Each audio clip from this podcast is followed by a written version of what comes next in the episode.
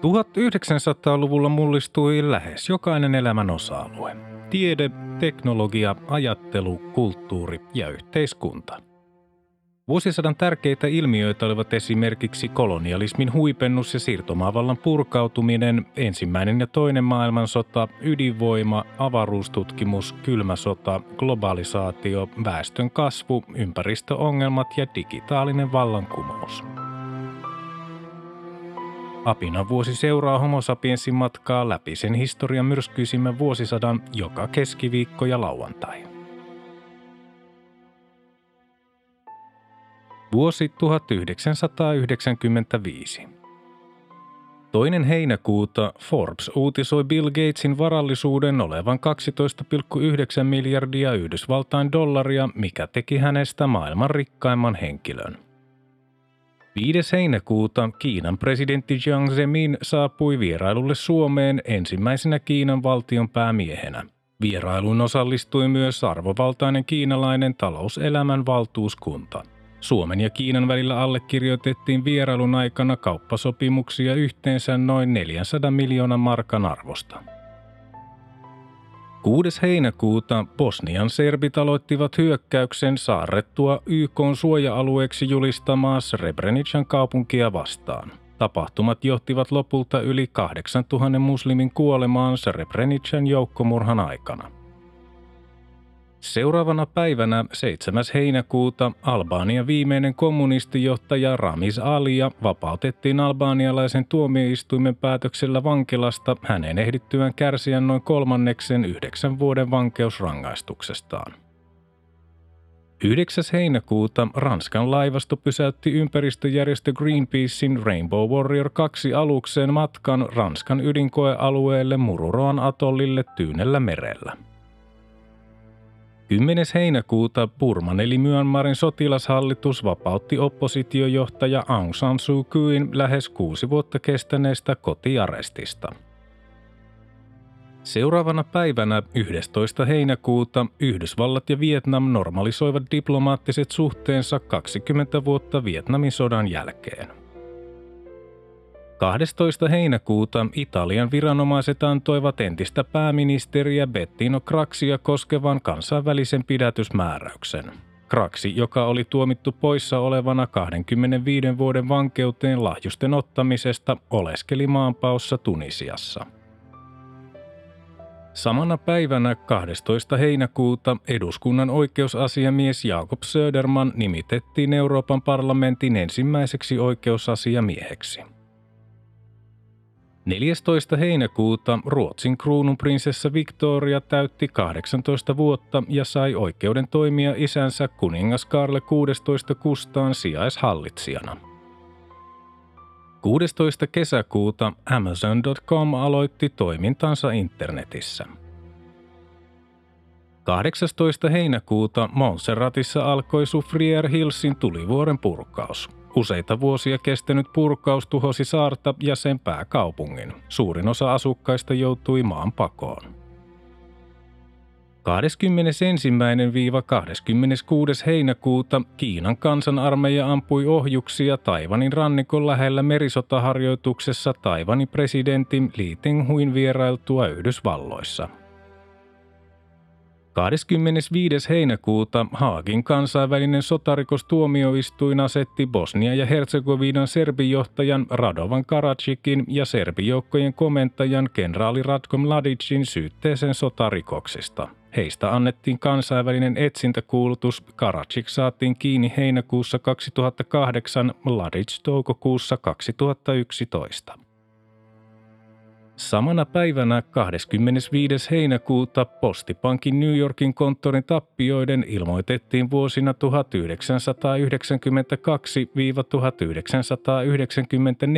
olleen paljon aiemmin kerrottua suuremmat.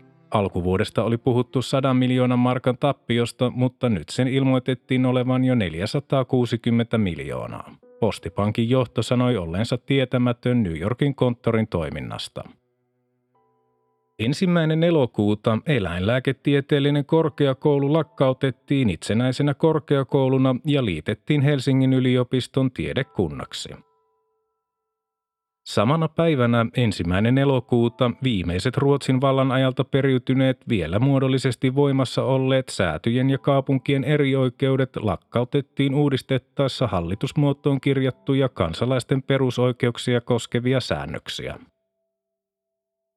3. elokuuta entisen Itä-Saksan salaisen poliisin Stasin päällikkö Erich Mielke vapautettiin vankilasta korkean ikänsä vuoksi – 87-vuotias Mielke oli ehtinyt istua vuonna 1993 saamastaan kuuden vuoden vankeusrangaistuksesta vajaat kaksi vuotta. 4. elokuuta operaatio Myrsky Kroatian armeija aloitti hyökkäyksen, joka tuhosi nopeasti Krajinan serbitasavallan ja ajoi 150 000 Kroatian serbia kodeistaan. 10. elokuuta keskusrikospoliisin ilmoitettiin aloittavan tutkimukset Kari ja Jussi Uotin omistaman Interbankin myynnistä Kalle Isokalliolle vuonna 1993. Uotin veljeksiä epäiltiin törkeästä petoksesta, velallisen epärehellisyydestä ja kirjanpitorikoksesta, koska heidän katsottiin siirtäneen kaupasta saamansa 49 miljoonan markan myyntivoiton ulkomaille. Asiasta oli tehnyt rikosilmoituksen Uudenmaan lääninverovirasto. 11. elokuuta Remedy Entertainment perustettiin. 15. elokuuta toisen maailmansodan päättymisestä ja Japanin antautumisesta tuli kuluneeksi 50 vuotta – Pääministeri Tomichi Murayama pyysi naapurimaalta anteeksi japanilaisten sotilaiden Japanin miehittämillä alueilla vuosina 1931-1945 harjoittamia julmuuksia. Seuraavana päivänä 16. elokuuta Microsoft julkaisi ensimmäisen version Internet Explorer-verkkoselaimestaan. 18. elokuuta Ingvar Carlsson ilmoitti eroavansa Ruotsin pääministerin ja Ruotsin sosiaalidemokraattisen puolueen puheenjohtajan paikalta keväällä 1996. 20. elokuuta matkustajajuna törmäsi toiseen junaan Firozabadissa Intiassa sattuneessa onnettomuudessa. Onnettomuudessa kuoli 350 henkilöä. 24. elokuuta Microsoft alkoi myydä Windows 95 käyttöjärjestelmäänsä. 25. elokuuta Pasilan poliisitalon vieressä Helsingissä räjähti autopommi, joka aiheutti suuret aineelliset vahingot poliisitalolle, oikeustalolle ja yleisradion rakennukselle. Yksi poliisi loukkaantui lievästi, tapaus on jäänyt selvittämättä. Samana päivänä 25. elokuuta vasemmistoliitosta erotetut kansanedustajat Mikko Kuoppa ja Esko Juhani Tennilä perustivat oman vasemmistoryhmä Venstergruppen nimisen eduskuntaryhmänsä. Myöhemmin myös Veijo Puhjo liittyi tähän ryhmään.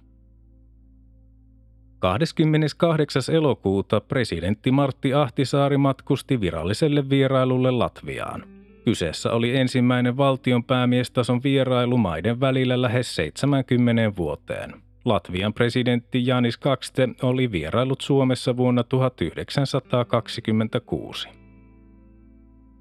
Samana päivänä 28. elokuuta Bosnian serbit tulittivat Sarajevoa granaatin heittimillä surmoten 37 henkilöä, joista pääosa oli siviilejä. Vastareaktiona NATO aloitti kaupungin tulittamisen päättämiseen tähtäävät ilmaiskut. Samana päivänä 28. elokuuta Havin tehtaalta Riihimäeltä pääsi Vantaanjokeen 15 000 litraa astian pesuainetta. Joki vahtosi useiden päivien ajan ja tuhansia kaloja kuoli. Tapaus johti poliisitutkintaan. Samana päivänä 28. elokuuta presidentti Mauno Koivisto arvosteli poikkeuksellisen jyrkästi valtiovarainministeri Iiro Viinasen toimintaa Postipankin pääjohtajan Seppo Lindblomin erottamisessa, jonka hän tulkitsi olleen suorastaan ajojahtia Lindblomia vastaan. Koiviston lausunnon katsottiin merkitsevän sitä, että hän aikoo vastaisuudessa osallistua entistä aktiivisemmin yhteiskunnalliseen keskusteluun. 30. elokuuta Kasakstanissa järjestettiin kansanäänestys istuvan presidentin Nursultan Nazarbayevin valtaoikeuksien huomattavasta laajentamisesta. Äänestäneistä yli 70 prosentin ilmoitettiin kannattaneen sitä. Äänestystä pidettiin ulkomailla laajalti epäluotettavana. Ensimmäinen syyskuuta Libyan johtaja Muammar Gaddafi ilmoitti, että noin 20-30 000 palestiinalaista tullaan karkottamaan Libyasta vastalauseena Israelin ja Palestiinan vapautusjärjestön PLOn rauhan pyrkimyksille. 4. syyskuuta vuonna 1985 toimintansa lopettaneen Laukaassa sijainneen Lievestuoren sellutehtaan rakennukset räjäytettiin. Seuraavana päivänä 5. syyskuuta Ranska aloitti ydinkokeiden sarjan Mururoan atollilla Tyynellä valtamerellä. Jo ensimmäinen ydinkoe aiheutti rajut mellakat Ranskalle kuuluvalla Tahitin saarella ja monissa Euroopan maissa. 11. syyskuuta 10 Oy ja yhtyneet paperitehtaat Oy ilmoittivat yhdistyvänsä UPM10 Oyksi.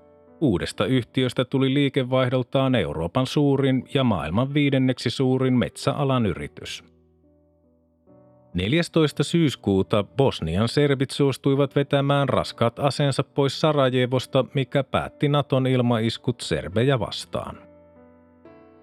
Samana päivänä 14. syyskuuta Liettua ilmoitti sulkevansa Ignalinan ydinvoimalan vuoteen 2000 mennessä – Voimalla suljettiin lopullisesti kuitenkin vasta vuoden 2009 lopussa.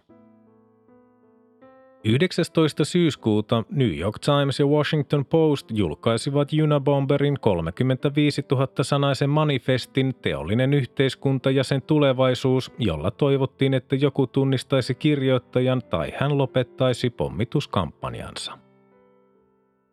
22. syyskuuta korkeimman oikeuden jäsen oikeustieteen lisensiaatti Lauri Lehtimaja valittiin uudeksi eduskunnan oikeusasiamieheksi. 25. syyskuuta Palermossa Italiassa alkoi oikeudenkäynti mafia-yhteyksistä syytettyä entistä pääministeriä Giulio Andreottia vastaan. Andreottin väitettiin jopa olleen mafiajärjestön jäsen. 26. syyskuuta Ukraina hyväksyttiin Euroopan neuvoston jäseneksi. Euroopan neuvostossa oli nyt 37 jäsenmaata. Samana päivänä 26. syyskuuta EU-parlamentaarikko Elisabeth Rehn nimitettiin YK ihmisoikeustarkkailijaksi entisen Jugoslavian alueelle. Samana päivänä 26. syyskuuta presidentti Martti Ahtisaari matkusti kaksipäiväiselle valtiovierailulle Islantiin. 27. syyskuuta Venäjän hallituksen asettama tutkimusryhmä vahvisti, että Jekaterinburista vuonna 1991 löydetyt ruumiit kuuluivat siellä vuonna 1918 teloitetulle keisari Nikolai toiselle, hänen perheensä jäsenille ja heidän palvelijoilleen. Tutkimusryhmän mukaan kukaan keisariperheen jäsenistä ei ollut selvinnyt hengissä teloituksesta. 28. syyskuuta ranskalainen Bob Denard ja joukko palkkasotureita kaappasivat vallan Intian valtameren saarivaltio Komoreilla. Ranska teki sotilaallisen väliintulon lokakuussa vangiten palkkasoturit. Ensimmäinen lokakuuta kymmenen syytettyä tuomittiin syyllisiksi vuoden 1993 World Trade Centerin pommi-iskuun. 3. lokakuuta O.J. Simpson vapautettiin syytteistä vaimonsa Nicole Brown Simpsonin ja tämän ystävän Ronald Goldmanin murhaan liittyen. 8. lokakuuta Helsingin juhlaviikkojen todettiin ylittäneen budjettinsa 8,5 miljoonalla markalla. Juhlaviikkojen järjestäjän Helsinki viikon säätiön koko hallitus erosi. 12. lokakuuta iltapäivälehti Expressen kertoi Ruotsin varapääministerin Mona Saalinin käyttäneen hallituksen luottokorttia yksityisiin menoihinsa. Asiasta nousi kohu ja Saalinin nousussa ollut poliittinen ura katkesi. 15. lokakuuta Irakin presidentin Saddam Husseinin ilmoitettiin tulleen valituksi uudelle virkakaudelle 99,96 prosentin ääniosuudella. Seuraavana päivänä 16. lokakuuta sadat tuhannet afroamerikkalaiset osallistuivat Louis Farrakhanin koolle kutsumaan miljoonan miehen marssiin Washingtonissa. 17. lokakuuta presidentti Martti Ahtisaari matkusti viralliselle vierailulle Isoon Britanniaan. 20. lokakuuta Merita Pankki myi kansallisosakepankin vuonna 1984 ostaman Zürichissä Sveitsissä toimineen Nordfinance Bankin sveitsiläiselle Union Banker Privé Pankille kahdella miljardilla markalla.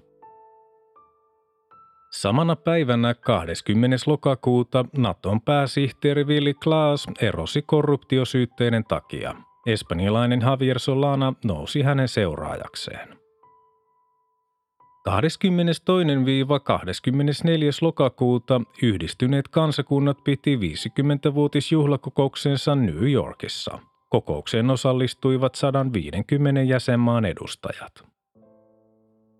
25. lokakuuta Kaakkois-Aasiassa sattui täydellinen auringon pimennys. 27. lokakuuta Latvia jätti ensimmäisenä Baltian maana jäsenhakemuksen Euroopan unionille – 30. lokakuuta Kepekin separatistit hävisivät täpärästi kansanäänestyksen Kanadasta eroamisesta. Samana päivänä 30. lokakuuta tulitikkujen valmistus Suomessa loppui, kun viimeinen tulitikkutehdas Finmatch Jyväskylän maalaiskunnan Vaajakoskella siirtyi ruotsalaiselle Swedish Matchille, joka lopetti tehtaan toiminnan. 4. marraskuuta oikeistolainen opiskelija murhasi Israelin pääministeri Yitzhak Rabinin mielenosoituksessa rauhan puolesta Tel Avivissa. 7. marraskuuta Suomen ilmavoimien neljä ensimmäistä F-18D Hornettia laskeutui Pirkkalaan. 10. marraskuuta ihmisoikeusaktivisti Ken Saro Viiva ja kahdeksan muuta aktivistia hirtettiin Nigeriassa. Hirtettyjä oli syytetty osallisuudesta neljään murhaan. Viivan mukaan he joutuivat syytteiden kohteeksi heidän kritisoituaan Etelä-Nigerian öljyteollisuuden toimintaa. Samana päivänä 10. marraskuuta Mika Häkkinen ajoi rajusti ulos ja törmäsi noin 200 kilometrin tuntinopeudella rengasvalliin Formula 1 Australian GPn ensimmäisissä aika-ajoissa. Häkkinen vajosi koomaan ja oli vähällä kuolla, mutta hän toipui jo muutama kuukausi myöhemmin.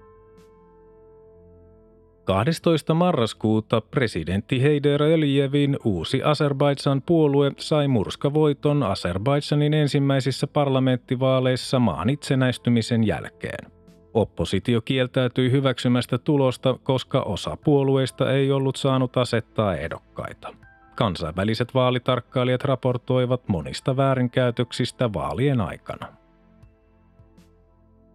13. marraskuuta oikeudenkäynti Itä-Saksan entistä puoluejohtajaa Igon Kreintsiä ja viittä muuta maan entistä johtomiestä vastaan alkoi Berliinissä. Heitä syytettiin osallisuudesta Itä-Saksasta länteen pyrkineiden ihmisten surmaamiseen vuosina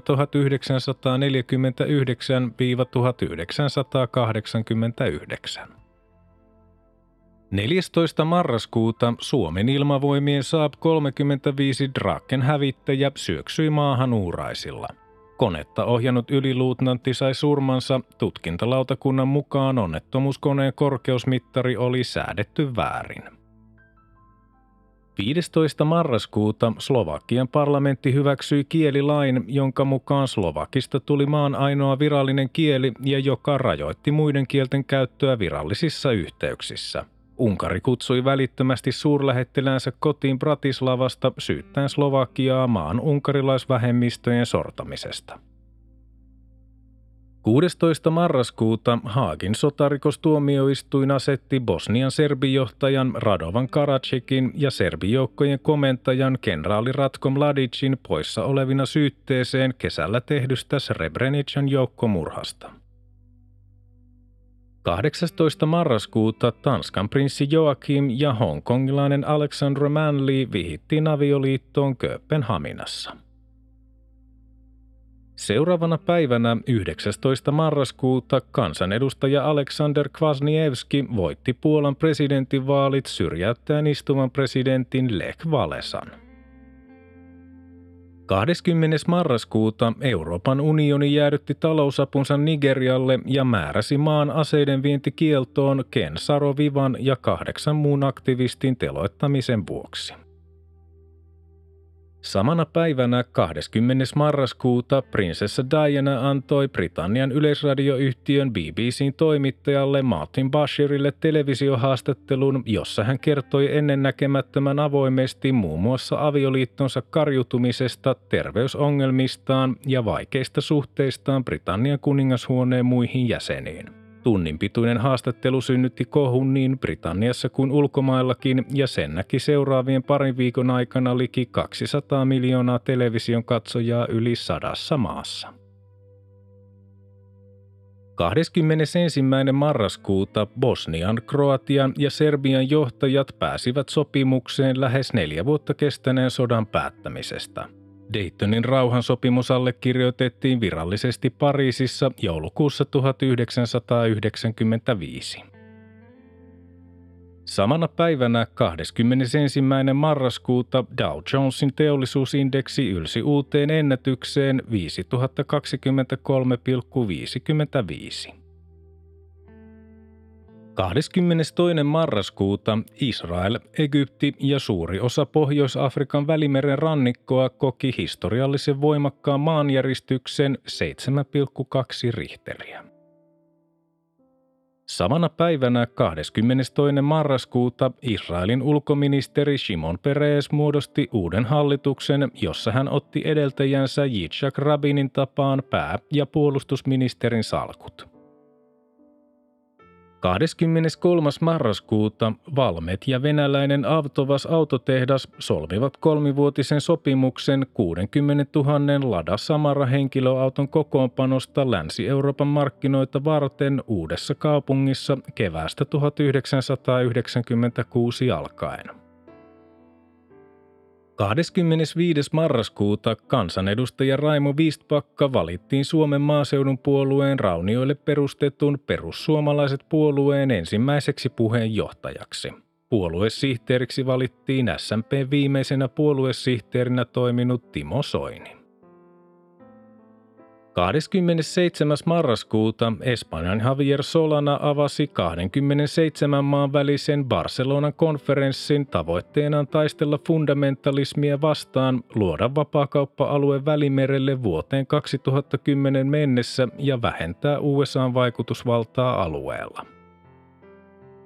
Samana päivänä 27. marraskuuta italialaisen pendolinojunan koekäyttö Suomessa alkoi Helsingin ja Turun välisellä rataosalla niin kutsutulla rantaradalla. 30. marraskuuta Javier Solana nousi yllätysehdokkaana Naton johtoon, vaikka 52 Yhdysvaltain kongressin jäsentä vastusti hänen valintaansa. Samana päivänä 30. marraskuuta 19-vuotias Pekka Kuusisto voitti seitsemännen kansainvälisen Jean Sibelius viulukilpailun. Samana päivänä 30. marraskuuta pääkaupunkiseudun paikallisradioyhtiö Radio 1 ajautui konkurssiin rästiin jääneiden tekijänoikeusmaksujen vuoksi. Ensimmäinen joulukuuta presidentti Martti Ahtisaari myönsi ministerin arvonimen Sanoma-osakeyhtiön suuromistajalle Aatos Erkolle. 5. joulukuuta Ranska ilmoitti palaavansa Naton sotilaalliseen toimintaan, josta se oli eronnut presidentti Charles de Gaullen johdolla vuonna 1966. 7. joulukuuta kirjailija Hannu Mäkelä sai Finlandia-palkinnon Eino Leinon elämää kuvaavasta teoksestaan Mestari. 12. joulukuuta Ruandan vuoden 1994 kansanmurhaa käsitellyt kansainvälinen erikoistuomioistuin nosti ensimmäiset syytteet kahdeksaa henkilöä vastaan. Samana päivänä 12. joulukuuta elintarvikkeiden kuluttajahinnat olivat kauppa- ja teollisuusministeriön mukaan laskeneet 11 prosenttia vuoden takaisesta. 13. joulukuuta Helsingin käräjäoikeudessa alkoi oikeudenkäynti eka yhtymän entistä johtoa vastaan. Pääjohtaja Eero Rantalaa ja kahta muuta johtoryhmän jäsentä syytettiin säästökassa-rikoksesta sekä säästökassa-asiakkaiden ja valtiovarainministeriön harhauttamisesta eka yhtymän konkurssin yhteydessä. 14. joulukuuta Daytonin rauhansopimus allekirjoitettiin Pariisissa. Bosnian sota päättyi. Samana päivänä 14. joulukuuta pääkaupunkiseudun paikallisradion Radio 1 lähetykset päättyivät. 15. joulukuuta Euroopan yhteisöjen tuomioistuimen päätöksen seurauksena syntyi Bosman sääntö – 20. joulukuuta 157 ihmistä sai surmansa yhdysvaltalaisen matkustajakoneen maahan syöksyssä Kolumbiassa. Samana päivänä 20. joulukuuta eduskunta hyväksyi äänin 147 vastaan 7 suomalaisten rauhanturvaajien osallistumisen NATO-johtoiseen Bosnia ja Herzegovinan rauhanturvaoperaatioon. Ennen päätöstä eduskunta oli joutunut muuttamaan rauhanturvalakia operaation liittyvän voimankäytön mahdollisuuden vuoksi. Suomalaisen rauhanturvaosaston pääjoukko 288 miestä matkusti Bosnia ja Herzegovinaan helmikuussa 1996. 23. joulukuuta Puolan uusi presidentti Aleksander Kwasniewski astui virkaansa. 24. joulukuuta Kirgisian presidentti Askar Akajev valittiin uudelle virkakaudelle. Hänen ilmoitettiin saaneen 72 prosenttia annetuista äänistä. 24-26. joulukuuta Suomessa oli 1900-luvun kylmin joulu. Maan eteläosassa mitattiin monin paikoin 25-30 pakkasasteen lukemia. 28. joulukuuta ilmanlaatu oli pääkaupunkiseudulla poikkeuksellisen huono. 31.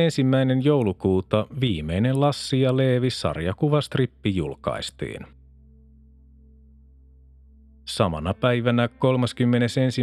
joulukuuta työministeriön tilaston mukaan laman aikaan vuoden 1995 lopussa oli työttömiä 478 297 eli 19,6 prosenttia työvoimasta.